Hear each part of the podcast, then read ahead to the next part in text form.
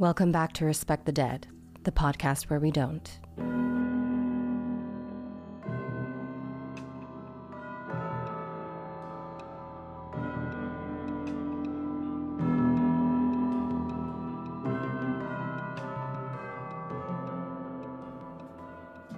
And I'm Caelan. Did we do that for you? no, not yet. well, hi, I'm Hoots. I'm Caelan. and I'm Mandy. When last we met, I walked you through the sequence of events that led to the Oklahoma City bombing, the creation of the Turner Diaries, a novel beloved by white, violent white supremacists, uh, the sieges of Ruby Ridge and Waco, and the genesis of the modern American militia movement over uh, about a 30 year period from the early 1960s to the early 1990s. Today, we're going to talk about that bombing and the man who was responsible, a man called Timothy McVeigh. Timothy McVeigh was born on April 23rd, 1968, in Lockport, New York, and raised in Pendleton, a strip of white suburbia near Buffalo. So he was a Taurus. We should have seen it coming. hmm Mhm. He was an only child, and growing Oh. up, his grandfather. How dare! Disgusting. A Taurus only child. These two things the combined. absolute disgust on Caelan's face. okay, it, it's like it's like the I am Lord Voldemort thing turning into or Tom Riddle turning into Lord Voldemort, but it's like only child and tourist turning into terrorist. Wait, only child tourists? Did you call him a tourist? No, I called him a Taurus. Oh, okay, even worse. I was like tourist. no, honey, he's a Taurus. He's April Okay. 23rd.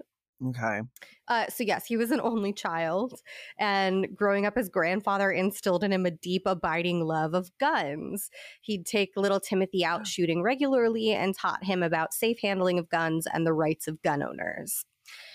McVeigh collected superhero comics and Soldier of Fortune magazines. He was also very tall and skinny, and in high school, other students teased him and called him Noodle Mc- McVeigh. And allegedly, that was the beginning of his deep hatred of bullies and bullying. Like, it's Noodle McVeigh. Noodle McVeigh. Noodle McVeigh. I almost said not the N word and was like, that's taken.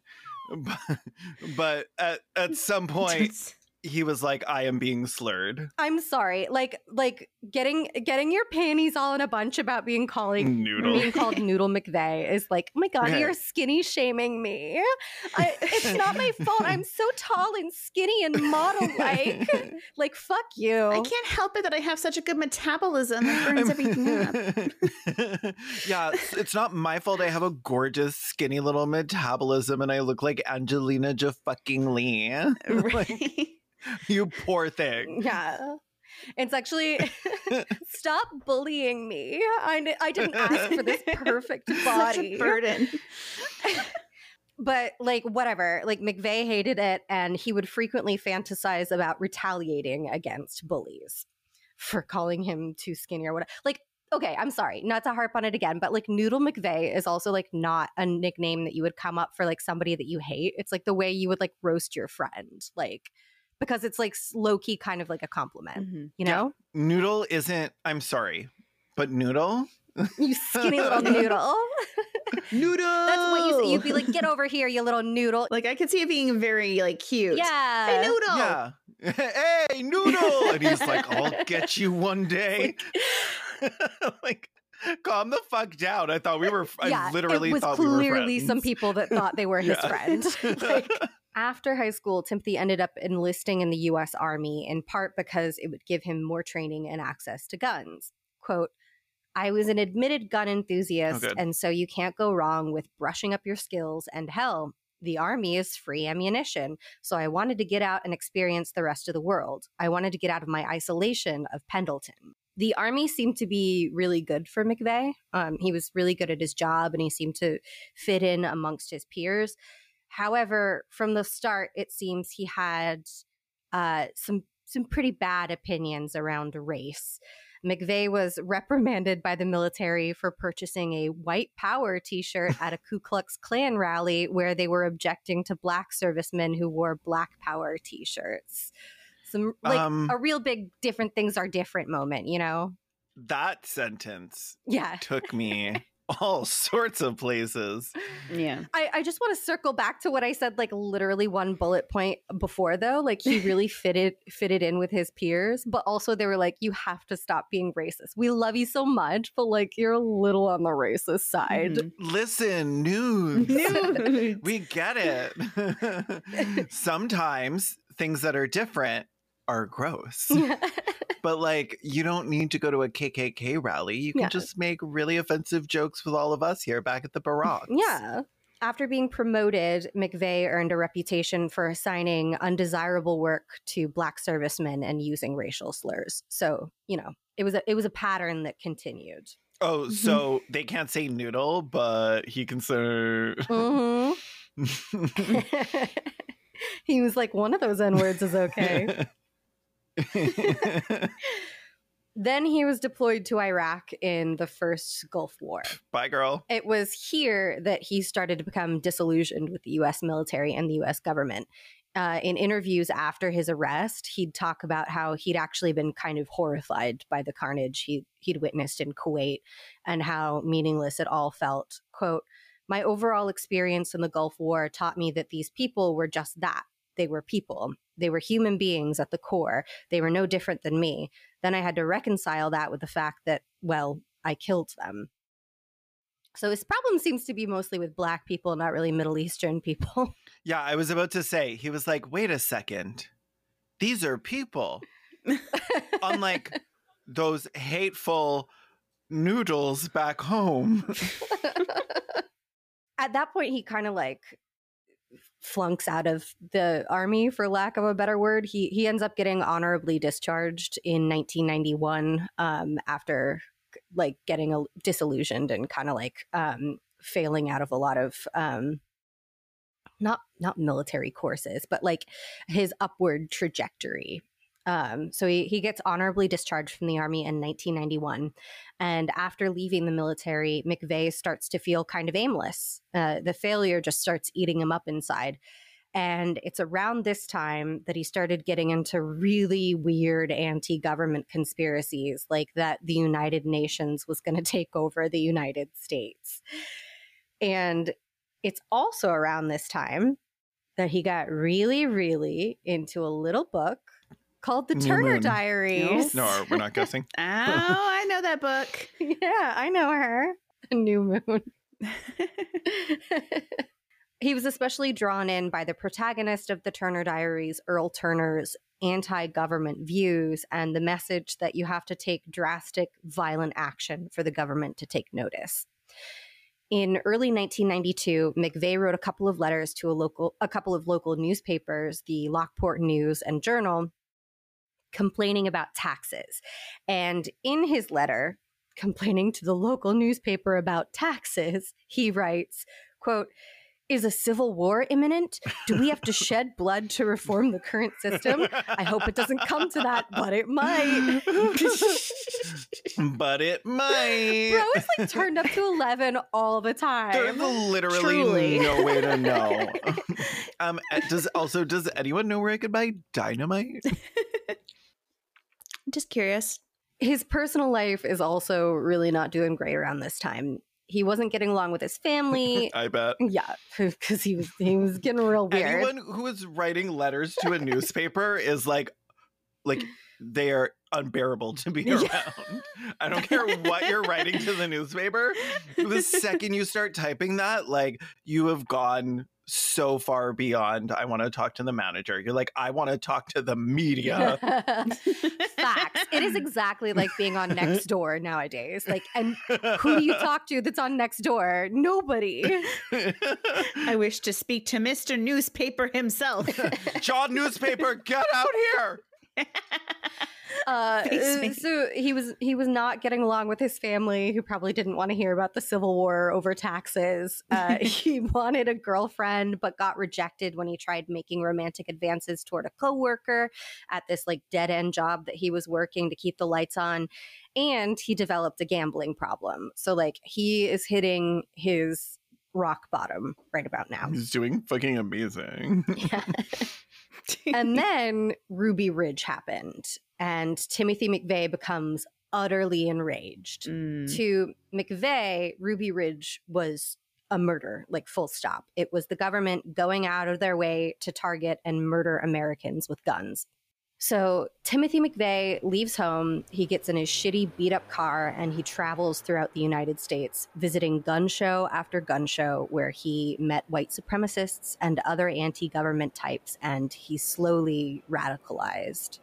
And while McVeigh traveled the country working at gun shows, he handed out free cards printed with uh, Lon Horiuchi's name and address uh, quote, in the hope that somebody in the patriot movement would assassinate the sharpshooter. Horiuchi, uh, Horiuchi was the FBI sniper who shot and killed Vicki Weaver uh, at Ruby Ridge. And McVeigh wrote hate mail to Horiuchi suggesting that what goes around comes around and like basically did like the 1992 equivalent of like, Doxing. doxing him. Yeah. Yeah. It's old school doxing. Yeah. With like Mhm. analog doxing. Analog doxing. it's like those religious tracks. it's like somebody like hands it to you on the street, but it's just like some guy's address and being like, right. like, wouldn't it be uh not so bad if this person were dead? I don't know. Not a suggestion or anything. I was just saying. I'm just wondering, just wondering your thoughts on that. Just wondering out loud. The further west he traveled, the more anti government sentiment McVeigh claimed to encounter until he reached California, or as he called it, the People's Socialist Republic of California. Like the boomer energy is just like off the charts. Oh my God. Grandpa, lay down. Jesus. The PSRC sounds glorious. I know. He was technically a Gen X, but like that's the most boomer Facebook thing I've ever heard. Like if he was if he was not on this podcast and he was still alive today, he would be loving boomer Facebook memes. It's like in that name, you can hear how fried all the memes referring to it are. Like they're like Yeah. so crispy. You can like hear the like crackle of the JPEG artifacts. R.I.P. Timothy McVeigh. You would have loved the minions. Oh, God. Gone, gone too soon. I haven't heard anything like super horrible that he did yet, so I'm okay making that joke, but I feel like I'm about to regret it. oh yeah, he's like one of the worst people who's ever lived. I fucking hate this oh, man. Oh, good. Uh, and I guess I hate the minions. Shots fired. Come at me. Oh, shit. I don't know any of their names, so I can't even taunt them. they don't have names, do they? I don't know. I've literally never watched any of those movies, so I have no idea. No. Everything I know about them, I know from gender critical Facebook memes. They're like, this little yellow fuck knows what a woman is. Why don't you? Did those things even have gender? Timothy McVeigh's odyssey ended on top of a hill overlooking the Waco compound during the siege, where McVeigh distributed anti government pro gun bumper stickers and literature to protesters and media on the site. In April of 1993, McVeigh had gone to stay with an old army buddy at, at his farmhouse in Michigan, a guy by the name of Terry Nichols. McVeigh and Nichols watched the final days of the Waco siege on Nichols television. McVeigh described watching the fire at the compound on the news. Quote, I'm watching flames lick out windows and I'm watching tanks ram walls, and my eyes just welled up in tears, and tears started coming down my cheeks as I'm watching this scene unfold. I'm not going to shy away from the word rage. For me, I felt absolute rage. Noodles is like shitting, crying, and pissing himself Yeah. with his old friend, Timmy Nipples. Noodles is boiling Noodles and nipples. with rage. Not noodles and nipples. Look, I'm not going to shy away from it. I'm going to say it. I felt rage. I'm like, that's not. That's not even like extreme for you. Like Yeah. we assumed you had. Like this Yeah. isn't like shocking. Yeah. I assumed you were already at the range yeah, where, stage. where were you at know? before when you were handing out bumper stickers? Was it just a vibe? Just a low simmer, just a little annoyed. I'm just like kind of pissed. That's why I'm traveling the entire country trying to get people murdered. right. So McVeigh also sort of buys into a lot of the conspiracy theories at the time, thinking that there had been like some kind of cover up at Waco, and his rhetoric becomes more outwardly hostile and radical after Waco. He started selling ATF hats with bullet holes in them and handing out pamphlets comparing Waco to the Warsaw Uprising and claiming that the US government had declared war on the American people. And can I just like, as like a little sidebar, like conservatives love comparing things to the Warsaw Uprising. I don't know why, but like I just did a video on PragerU Kids and like they they had a video um comparing climate denial to the Warsaw Uprising. they were like we were basically the Jews at Warsaw. Okay. Oh my god. I don't I don't understand how easy it is for them. Half of them probably like make that comparison while also denying the Holocaust.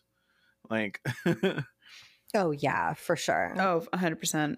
they were like if it weren't if we weren't for that uprising they would have been carted away to that holocaust that never happened please don't clip that I guess I was 12 years old. then first at the end of 1993 and in 1994 the clinton administration passed some legislation restricting the sale and possession of firearms the brady bill and the assault weapons ban the American militia movement had seen some spikes following Ruby Ridge and Waco, but the idea that Clinton was coming for their guns led to a huge growth in membership in these underground militia groups that were, remember, fully inf- infiltrated by white supremacists. So the white supremacists are using these like militia groups to further radicalize other right wing people who weren't necessarily white supremacists before they joined them. They were just really big weirdos who loved guns. Mm. just really big weirdos who loved guns. yeah.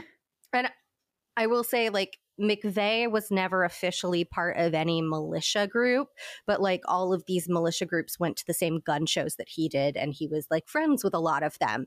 In the way that Randy Weaver was never officially a member of the Aryan Nations, he just was friends with them and shared a lot of their opinions and like hung out with them on the rag hmm and the introduction of the firearms legislation on the heels of Waco finally convinced McVeigh that violent action needed to be taken. So Nichols and McVeigh started experimenting with building bombs out of household chemicals. Now, the Turner Diaries sort of generally explained how to build a truck bomb without giving an, an exact recipe. Um, I'm not going to re- repeat excerpts about bomb making on our podcast, but like, you know, in the way that you might write a character saying, I baked a cake by mixing eggs, sugar, butter, cake flour, and vanilla extract together and put it in the oven. Like, not technically a recipe for cake, the exact amounts of each ingredient and the time and temperature in the oven aren't there, but like enough of the process that you could probably figure it out with enough trial and error. Yeah. Or you could do what McVeigh did, Mhm. and you can use those ingredients listed in the book to track down some articles that explain exactly how to make the bombs from the Turner Diaries. McVeigh also pulled another old army buddy, Michael Fortier, into his plan to make these truck bombs. Um, Fortier and Nichols were also both big fans of the Turner Diaries and anti stands of the government. So McVeigh believed that he could rely on the, the two of them as confidants. Fortier's role in what was to come seems Mhm. to have been very limited, uh, and Nichols was slightly more involved, but really it was McVeigh's project. So everything that was done was done under McVeigh's orders. It was his baby.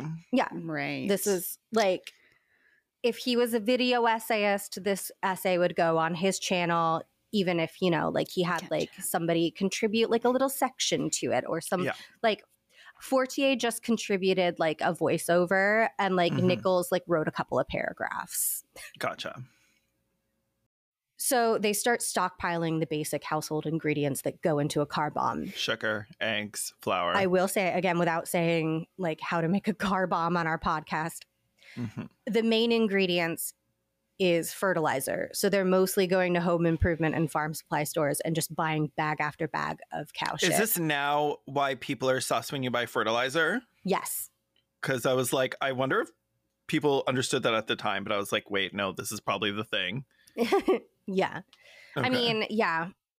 Not the first or the last car bomb, but probably the thing that like for the same reason that like nowadays people are a little bit sus when you buy Mhm. too much Sudafed.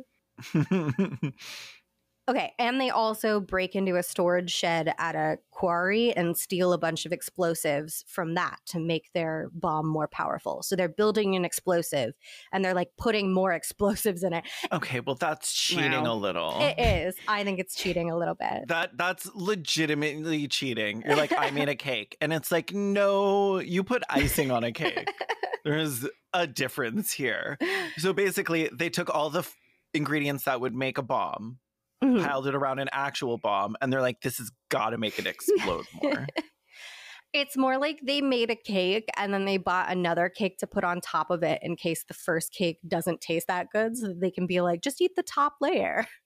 okay, they bought a cake and they sprinkled cake crumbs on it. Yes, feel yes. Uh, McVeigh also acquired drums of nitromethane racing fuel. That's the fuel that they use in Formula good. One cars to add to the bomb. okay, Yeah. Uh, and I think that's like the turbo button from Yeah, like Fast and the Furious or whatever, right? I was about to say I think it's like the fuel from Fast and the Furious. This is this is our scientific contribution to to this. McVeigh and Nichols also robbed a guy's house, like a guy that they knew, to pay for their bomb making materials, taking more than $60,000 worth of guns and silver and gold. And then Holy shit. afterwards, McVeigh wrote a man? McVeigh wrote a letter to the guy. It was just like some guy they knew. Um, Some he- guy. they, they like robbed his house. He didn't. He didn't witness it. Um, they robbed his house, and then McVeigh afterwards wrote a letter to the guy. Like, I think the federal government did that robbery that happened. Okay, Oh, that's little iconic. Shit, that is genius. oh my god, that's so funny. Yeah, I only put that in because I loved the scam. Like It's the scams. So good. Damn it. the government robbed your house. I saw some guys stepping on snakes outside your house carrying everything out. it takes a long time to stockpile all that stuff. And during this entire time, McVeigh basically goes on another anti government odyssey as he's collecting these bomb materials. He makes pilgrimage to Waco to pay his respects. Uh, he visits the sites of alleged conspiracy theories like Area 51 and Gulfport, Mississippi, where the United Nations was apparently trying to take over. And he and Nichols start trying to pick out their target. Um, I think it's very funny that like he's like, I hate the government, so I need to go pay my respects at Area 51. like, so Nichols and McVeigh consider targets in Little Rock, Arkansas, in Dallas, Texas, and in Tulsa, Oklahoma. But they finally settled on the Alfred P. Murrah Federal Building in Oklahoma City, Oklahoma, in part because the ATF had offices on one of the floors. McVeigh would also go on to claim in his official biography that he chose the Murrah building because he wanted to minimize non governmental casualties. And he ruled out the Simmons Tower in Little Rock, Arkansas, because it had a flower shop on the ground floor. and he was like a fan of flowers. He just, uh, flowers aren't um, government offices. Oh, okay. He only wanted to kill governmental employees, or like he wanted to minimize the number of non governmental employees that would be I killed. love I love the concept of like minimize. It's yeah. like sure there'll be collateral damage, but like let's just let's just lower it as much as possible as if government employees are like somehow more evil than the like person down at the flower shop Put a who Pin I in- heard was a racist. well, he would be okay with that. Oh right. That's so of course this is this is why we solved it. Uh, you you just opened with the words collateral damage, and I, I want you to put a pin in that. Um, there were lots of different federal departments that had offices in the Murrah building the FBI, Housing and Urban Development, the Social Security Administration, military recruiters, the DEA, and on the second floor of the Murrah building, there was a daycare center for the preschool aged children of federal employees. Now, there is some dispute over whether or not McVeigh knew about the daycare center before the bombing. McVeigh would claim that he hadn't, and if he had, he might have chosen another target. But Nichols would Might claim in interview might have, but Nichols would claim in interviews that McVeigh was aware of the daycare center. Okay, so flower shop owners, no. Babies, yes. Regardless, McVeigh would go on to claim that the children who perished in his attack were collateral damage and that he Wow, felt no really? sympathy for them. Okay. Yeah, you Damn. used his exact words, Caelan. Jeez. Okay. like the idea that somehow these children deserve to die because it's in service of your goals, but like a flower shop owner, like there's no logic behind this whatsoever. Yeah. Like, I don't believe the flower shop excuse. Yeah. I mean, like, who cares I what he I'm looking says for like after the fact? Yeah. inconsistency, but like in in a terrorist. he he changed his position on the kids like all the time. Sometimes he expressed that he had deep regret over it. Other times he was like, "I don't give a shit." Like who and Right. who cares what he said after the, the Yeah. after Yeah. the fact? Like he wanted attention. There- he yeah. McVeigh tells Fortier of his idea to blow up an occupied federal building, and Fortier backs out, saying that innocent people in the building are going to die. I don't know if Fortier thought that they were building the bombs for fun or if he thought that like maybe they were going to blow up the building when nobody was in it, which was like definitely a tactic used by like militant suffragists. Yeah. Um, uh, so I don't, I don't know what he thought was going to happen, or if he just started getting cold feet. But he was like, "No, I don't want to be part of killing innocent people." He might have heard well because like there's like janitors Mhm. there's there's like random people coming in Random to people like coming in. There's a Social do- Security Administration. There's a Yeah. military recruiter. Like kids are going to be going in there. yeah Um, teenagers. Um, yeah like it's not like you're like it's an atf building they just have like offices mhm. and an explosion isn't exactly controlled like oh okay to that point, I, I don't think I put that anywhere in my script, but um, McVeigh, like before he came up with the bomb idea, his his original plan was just to hold like an assassination campaign and just like try to take out individual politicians. Mhm. And he again sometimes would be like happy that he had this legacy, and other times would be like, oh, I wish I hadn't killed all those people. I wish I'd done my assassination campaign. Um, and like I kind of wish that you'd done your assassination campaign too. There'd be a lot less dead 10 month olds. Ugh. McVeigh told Fortier that there needed to be a body count if the government was going to take notice. Quote, from a military perspective, to get a message across, you need to hurt them where they hurt most. The only way they're going to feel something and the only way they're going to get the message is with a body count. McVeigh also would not shut up about his plan to attack the US government. He wrote a couple of letters to the ATF calling them stormtroopers and fascist tyrants. Quote, ATF, all you tyrannical motherfuckers will swing in the wind one day for your treasonous actions against the Constitution of the United States. Remember the Nuremberg trials. And he kept trying to recruit other people to his bombing campaign and telling anyone who would listen that he'd graduated from the propaganda phase to the violent action f- phase.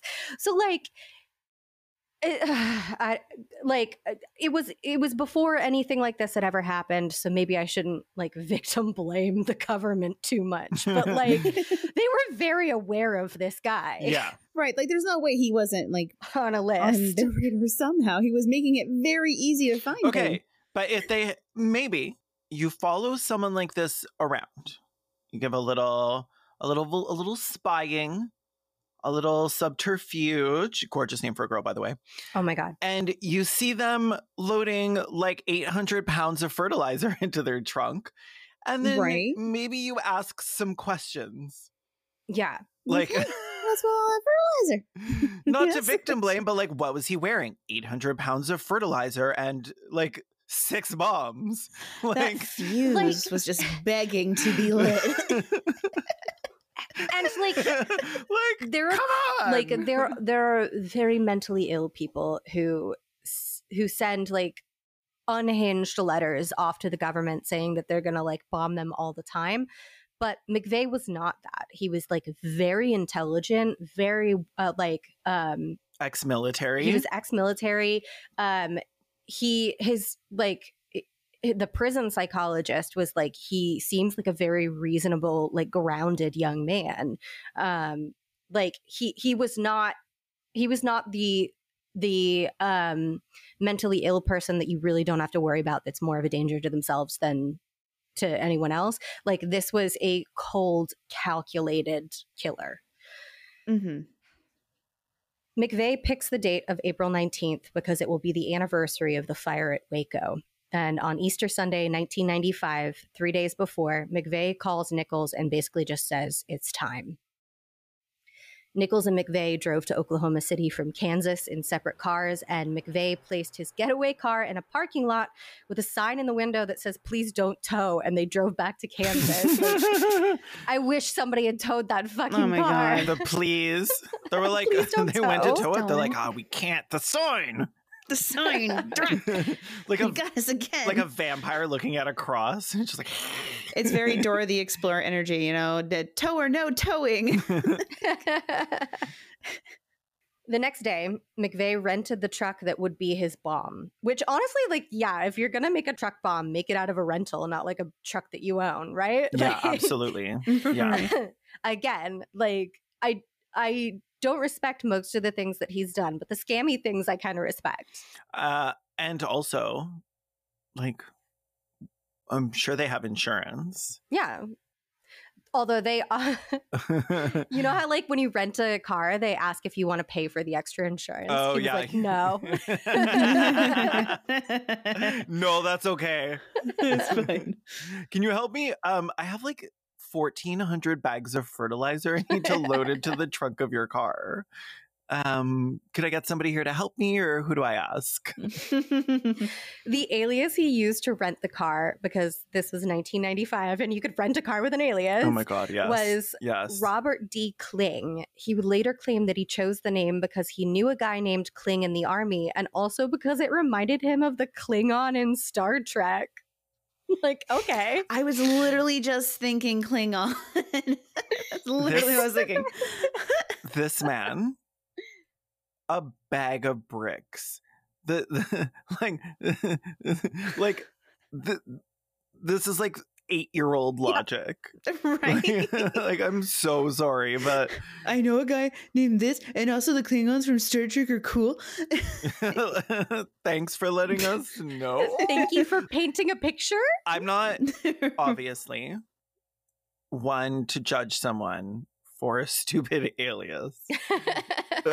but like come on, put your back into it. At least like crowdsource coming up with something good. he like he took the care to like he he intentionally picked like a date that was like commemorating something like he took so much care like at least pick an alias that's like you know important to you not just like yeah i thought it sounded cool because i like star trek Use a like Bobby Turner or whatever from the book.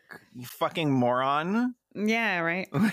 On April 18th, McVeigh drove the truck to his state park in Kansas to assemble the bomb, and Nichols started to get cold feet. McVeigh threatened to kill Nichols and his family if he didn't help him assemble the bomb. So Nichols helped him with the assembly, but then says that he's not going to go with him to actually do the deed. And McVeigh agrees on that. So they just kind of shake hands, and Nichols is like, okay, good luck. Bye. see you nips, see you nudes. On the morning of April 19th, 1995, McVeigh put on a t shirt that said Sic Semper Tyrannis, which means thus always to tyrants. And it's what John Wilkes Booth shouted when he leapt from the theater box after shooting Abraham Lincoln in the head. on the back, it had a tree with a picture of three blood droplets and the Thomas Jefferson quote The tree of liberty must be refreshed from time to time with the blood of patriots and tyrants. So Um, I have to assume that McVeigh got that shirt custom made, right? like he didn't just buy his assassination shirt at Target. the guy at the like t-shirt shop like screen printing this like damn this is Uh, weird This is Anyway. intense. anyway. anyway what's the worst that could happen Should I call somebody? No, I'm sure it's fine.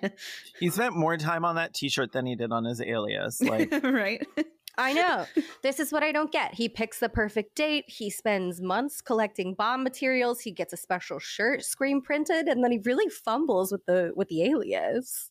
yeah McVeigh entered Oklahoma City in the truck around 8:50 a.m. He parked the truck in a drop-off zone situated under the Murrah Building's daycare center and lit a 5-minute fuse. Exited and locked the vehicle and then walked away from the building.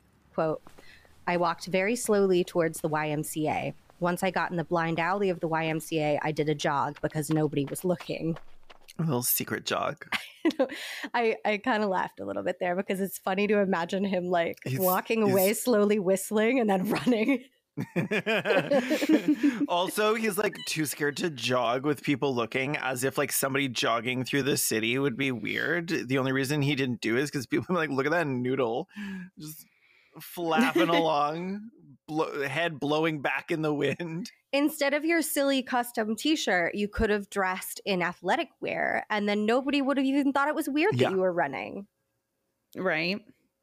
They're like why is that guy in that double-sided terrorist shirt sprinting down the street the walking and whistling is so much more like sus More than suspicious. somebody in jogging you know what? And somebody uh somebody did see him on the day. Um God, I can't remember who. It was like somebody um it was like former military um because the Murrah building had military recruitment in it and they remembered seeing this guy with like a crew cut, like a military crew cut walking away from the building and they were like that's weird. You'd think he'd be going inside. I mean, that's weird. I mean that that's also a weird thing to say because like people also have to leave the building after. But like he must have seen him park his car in the parking lot and then walk away from the building, you know? Oh, but- okay, okay, that makes sense. Like parks car in front, gets up, w- goes to like the front of the building, and then keeps walking, and then like turns down an alleyway whistling. Yeah. Like, Like, like- That's weird. I should hang on to this memory in case something very strange happens. At 9:02 a.m., the truck containing more than 2 tons of explosives detonated in the front of the north side of the 9-story Alfred P. Murrah Federal Building. Um, I'm going to send you guys a couple of pictures. The first is going to be the building before it was destroyed, and the second is going to be the building after cuz you need to see this. Ooh, okay. So this is what the building looked before looked like before it was destroyed. um, this building Okay. looks like very easy to blow up. This is a picture of the building after. Oh no! Jesus. Fuck off! Holy shit, look at that. Fuck. Yeah. Um these images by the way will be available on our Instagram and in the uh, show notes. Um but yeah, we're looking at we the first picture is like a very square normal looking I guess tall building. Uh, and the second picture is it just has this huge hole in the side now. From top to bottom. from top to bottom yeah it's a, it almost looks like uh, like a third of the building is gone Jesus. I didn't send you a picture of Timothy McVeigh because um, I didn't feel like I needed to because he just looks like exactly what you think he's going to look like. But would you like me to send one now? yeah sure There he is. all right buddy yeah he looks exactly like i expected Yeah. Yeah. Like, literally He, looks exactly. like. Oh Yeah. god, that police sketch is like If you. the, the like- forensic sketch. Yeah. the way they Uh, they did his head so dirty. Oh, Like his skull is just like flat on the top, but they just got him like they got his face It's like so identical. His police sketch actually looks exactly like Mark Zuckerberg. Oh fuck, you're right. I can't not I see, see it. it. now.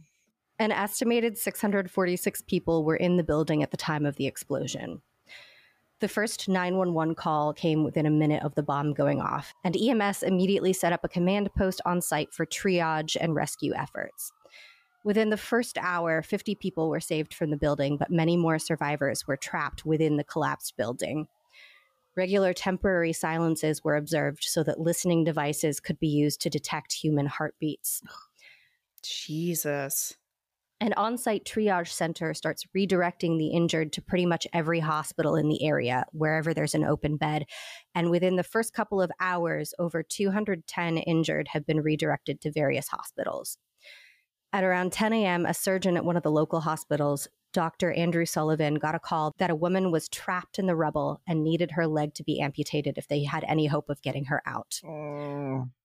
Quote, so I got an amputation set. I got some nylon rope and away I went. When I got to the building, it was surreal. There were a lot of first responders there who had pretty well set things up so they could take somebody away the minute they found them. And then I was led into the basement. They led me to where Dana was trapped. There was a first responder with his hand on the beam that her leg had been trapped. I think he means trapped under.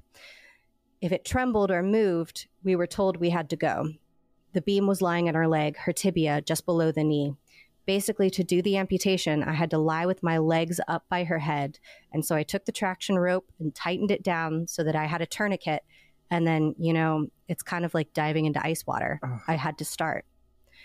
I don't remember how many times I thought that I had completed the amputation and we would try to extract Dana and she was still caught. I reached a point where all of the blades were broken and there was nothing else to do, but I had in my pocket a pocket knife that I keep very sharp. The thing that was keeping us from extracting her was the patellar tendon and the quadriceps tendon. And once I cut through that, then I could kind of get a sense that the leg was free and we were able to extract her. Jesus. Ugh. Um, that was all done, obviously, without any kind of anesthesia. It was like a wartime. Yeah, I was about Yeah. to say. Um, presumably, she was in shock, No. so she probably actually didn't feel that much. But um, the, the, you can't anesthetize somebody trapped in a building. yeah, you're not just like, okay, let's hang an IV from that rebar poking through that guy's chest. Like, At around 1028, rescuers found what they believed was a second bomb and started trying to evacuate emergency response personnel from the building. Uh, but the team of rescuers headed by Dr. Sullivan refused to leave Dana Bradley. The second device that had been discovered was an inert missile from a planned law enforcement sting. Remember, it was a government building, so there was like stuff like that inside. And yeah, Oh, just Yeah. around. Yeah. It's like, oh, sorry, guys. I didn't mean to leave this here. Yeah. Sorry. just my And- missile, just my missile. my my rocket missile. launcher. Does anyone see my missile?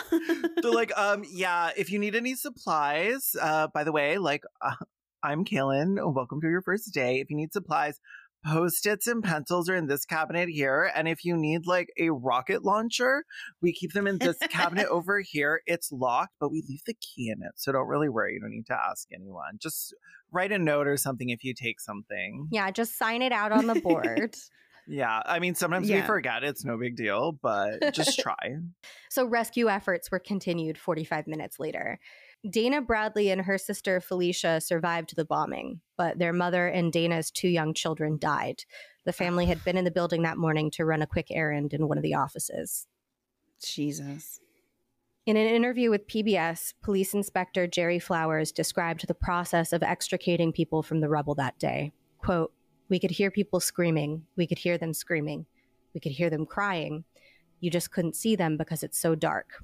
When they fired up these lights, you could see the floors had fallen on top of each other and created like a dungeon underneath the Murrah building. Everywhere you looked in this floor that you could see, there were these round circles of coagulated blood that were coming through the cracks of the floor. These circles were three and four feet in diameter, and they're everywhere, seemed like everywhere. And you knew that that was a person that had been crushed. Oof. What the fuck? Yeah. No. Yeah. The way like the PTSD from going like I know a lot of first responders get like extreme PTSD, especially when it comes to like a like a Mhm. mass, Mass tragedies. Yeah, Mhm. but like I would never. Oh my god! Like even hearing that, I am never gonna get over it. Like you Yeah. just gave me PTSD Yeah. from describing it. But these poor fucking Yeah. people who put Mhm. themselves out there, and like this is dangerous because yes. you're climbing in, you're trying to help people. Anything can Mhm. can collapse in on you, crumble. Like obviously, there's nothing like stable about this situation. hmm Mhm. Like I don't. The people that do this, like fire departments, like and also to Jesus. know that and, and the whole time you're Yeah. hearing people Mhm. too i think that's the part that gets to me as well like hearing people crying and screaming and wanting to get to them but Not being able to. Yeah. you can't right away because yeah there's all this debris in the And way even like, that's- clearing ugh. the debris could kill them because something could hmm dislodge Right. and fall. Like everything that you're doing is could kill you or someone else. Like oh Jesus fucking Christ! Yeah. Mhm. The last survivor, 15 year old Brandy Liggons, was pulled from the building at 7 p.m. 167 people were dead, including 19 children. The youngest victim was only three months old. The Jeez. oldest was 73. And three of the victims were pregnant women. Over 600 were injured. Six hundred. Over 600 injuries Jesus. of varying degrees. Mhm. Um, yeah. and I'm I'm not going to share it with you, um, just in case you don't want to see it. But there is a Pulitzer Prize winning photo of a fireman carrying an infant out of the bomb site that really is quite powerful. But the infant later died at the hospital, so I'm not going to drop this photo in the chat in case you guys would like to avoid seeing that. But I just had to mention it because it is like it's a it's an incredibly powerful photo. Mhm. During the recovery efforts that stretched until May 5th, there would be an 168th victim, a nurse by the name of Rebecca Anderson, who died after being hit by falling debris. Timothy McVeigh's getaway car did not have a license plate on it, so he was pulled over by a state trooper very shortly after the bombing. Jesus fuck. rookie mistake You put a fake license plate on, or At you steal somebody else's. Yeah, right just what the when fuck State Trooper Charles J. Hanger sees that he is also wearing a Sic Semper Tyrannis shirt and carrying a weapon, he arrests him for driving without a license and carrying an illegal firearm. He's like, wait a minute, something's not right here. Meanwhile, the FBI tracked down the rental company in Junction City that owned the truck used in the bomb because the VIN number was still visible on the rear axle.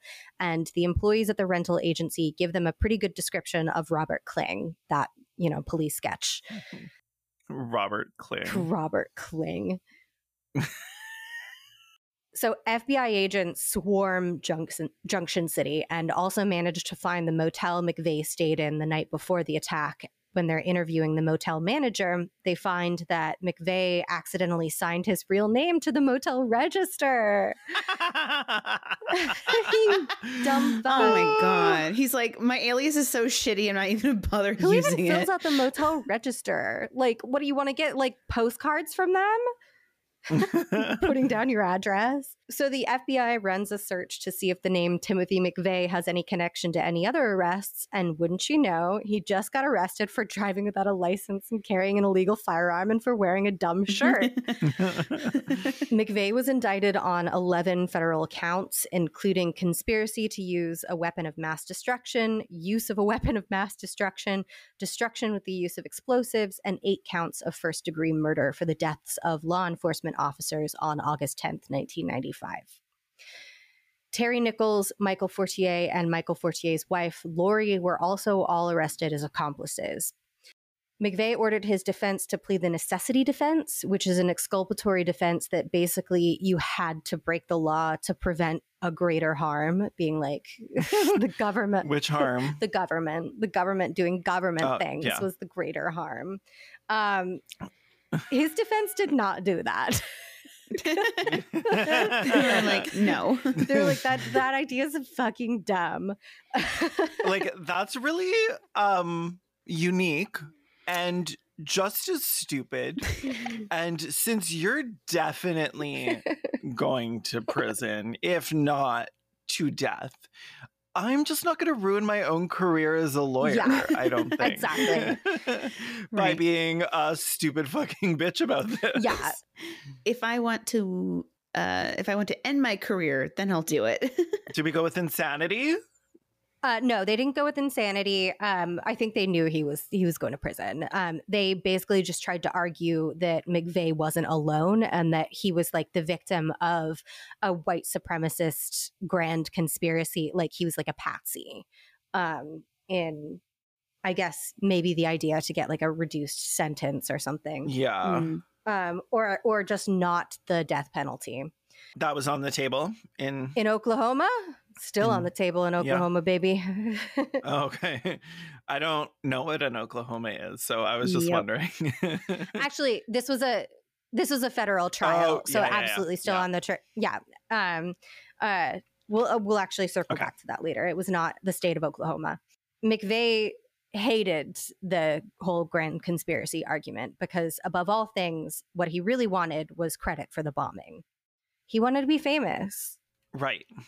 Leonard Zeskind, author of Blood and Politics The History of the White Nationalist Movement from the Margins to the Mainstream, uh, very long book title, points out that while the conspiracy argument was bullshit, like technically, um, it's kind of letting the white supremacist movement off easy to just write off Timothy McVeigh as like a lone killer Yeah. quote Mhm. there was no massive conspiracy that much is clear but the idea that timothy mcveigh was a lone killer is wrongheaded because it absolves the movement from which it sprang timothy mcveigh was not on his own. He was a creation of the white supremacist movement. He carried the turner diaries around and read it to people. He lived at the gun shows. He met neo-nazis and visited with them. He was part of this movement. And the idea that there was no connection between white supremacist movement and the events in Oklahoma City is patently false. There was a strong connection and it was a deep connection. The day that he drove into Oklahoma City, he brought like a few pages of the Turner Diaries with him in his pocket, like I guess like his Bible or whatever. Mm-hmm. Like Oh, yeah, yeah. Michael Fortier agreed to testify against McVeigh and Nichols in exchange for a reduced sentence and immunity for his wife. Like his wife barely did anything. She just like helped them laminate some fake IDs and like who knows how much she knew about. she was like, "Yeah, you want some fake IDs?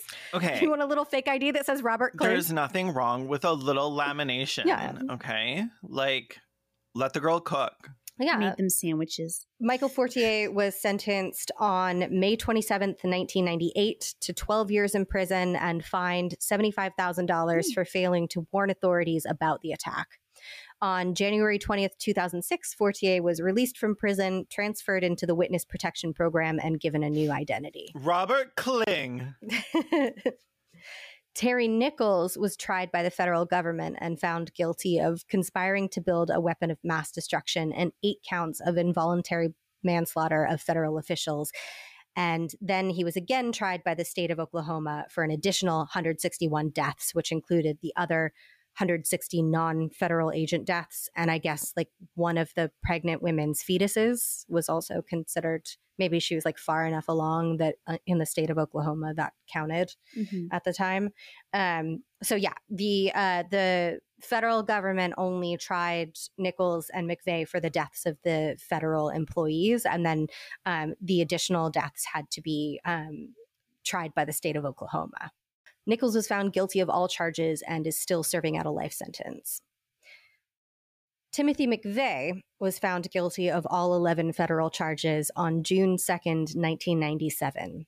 At his sentencing on June 13th, the jury recommended the death penalty. Because of this, the state of Oklahoma ended up not bringing charges on the other 160 counts of murder.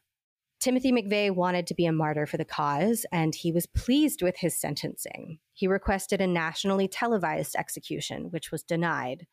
Said McVeigh, Death penalty is, would you call it an oxymoron? Death is not a penalty, it's an escape. They treat me like a trophy. They've got me. They want to kill me. We've won. They didn't win. In the crudest terms, 168 to 1. He also said, I knew I wanted this before it happened. I knew my objective was state assisted suicide, and when it happens, it's in your face. I don't support the death penalty um, as a matter of principle anyway, but this just kind of like adds to my to my position on that. Like Yeah. McVeigh wanted to die. He wanted the state to kill him. He wanted to be a to be a martyr. Like, Yeah. and he sees this as a game. He said he's still at Yeah. 168 to one. hmm On June 11th, 2001, Timothy McVeigh was brought to the execution chamber at the Terre Haute Federal Penitentiary, and at 7:14 a.m., he was executed by lethal injection as over 200 families and survivors watched over closed-circuit television. Witnesses at his execution described his expression as blank, defiant, lacking in regret. His body was cremated and was banned from burial in a military cemetery per a special piece of legislation signed by Bill Clinton. Before his death, McVeigh had written about considering having his ashes scattered at the site of the Oklahoma City bombing memorial, where the Murrah building had once stood, but he decided against it. Their location remains a secret. Many of the survivors of the Oklahoma City bombing still struggle to move on from the bombing nearly 30 years later. They still suffer from post traumatic stress, nightmares, and debilitating lifelong injuries. In an interview for KFOR News in Oklahoma City, days before the 25th anniversary in 2015, Brandy Ligon, the last survivor pulled from the building, talked about the difficulty of life post Oklahoma City. Brandy was permanently disabled, unemployed, and struggling to take care of herself and her five children. There is a foundation for survivors, but Brandy claimed the aid for long term cases like hers was limited. Many of the more than 600 survivors of the Oklahoma City bombing serve the memorial and the museum at the site of the Murrah Federal Building, where their names are etched on a piece of surviving wall. And many more can't go back there.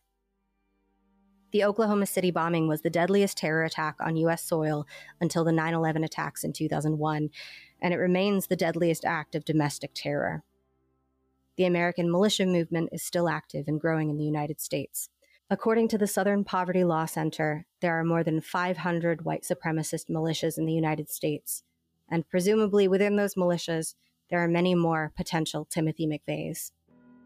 Timothy McVeigh's story, his legacy, is partly the extremist wing of the American militia movement. But there's another part we're going to talk about as well. There's a bit of a fork in the road here. We're going to take a break from this story, and then the next time I come back to present, we're going to take that fork in the road in the radical white supremacist movement post McVeigh. And we're going to talk about Columbine and the birth of the modern American mass shooter.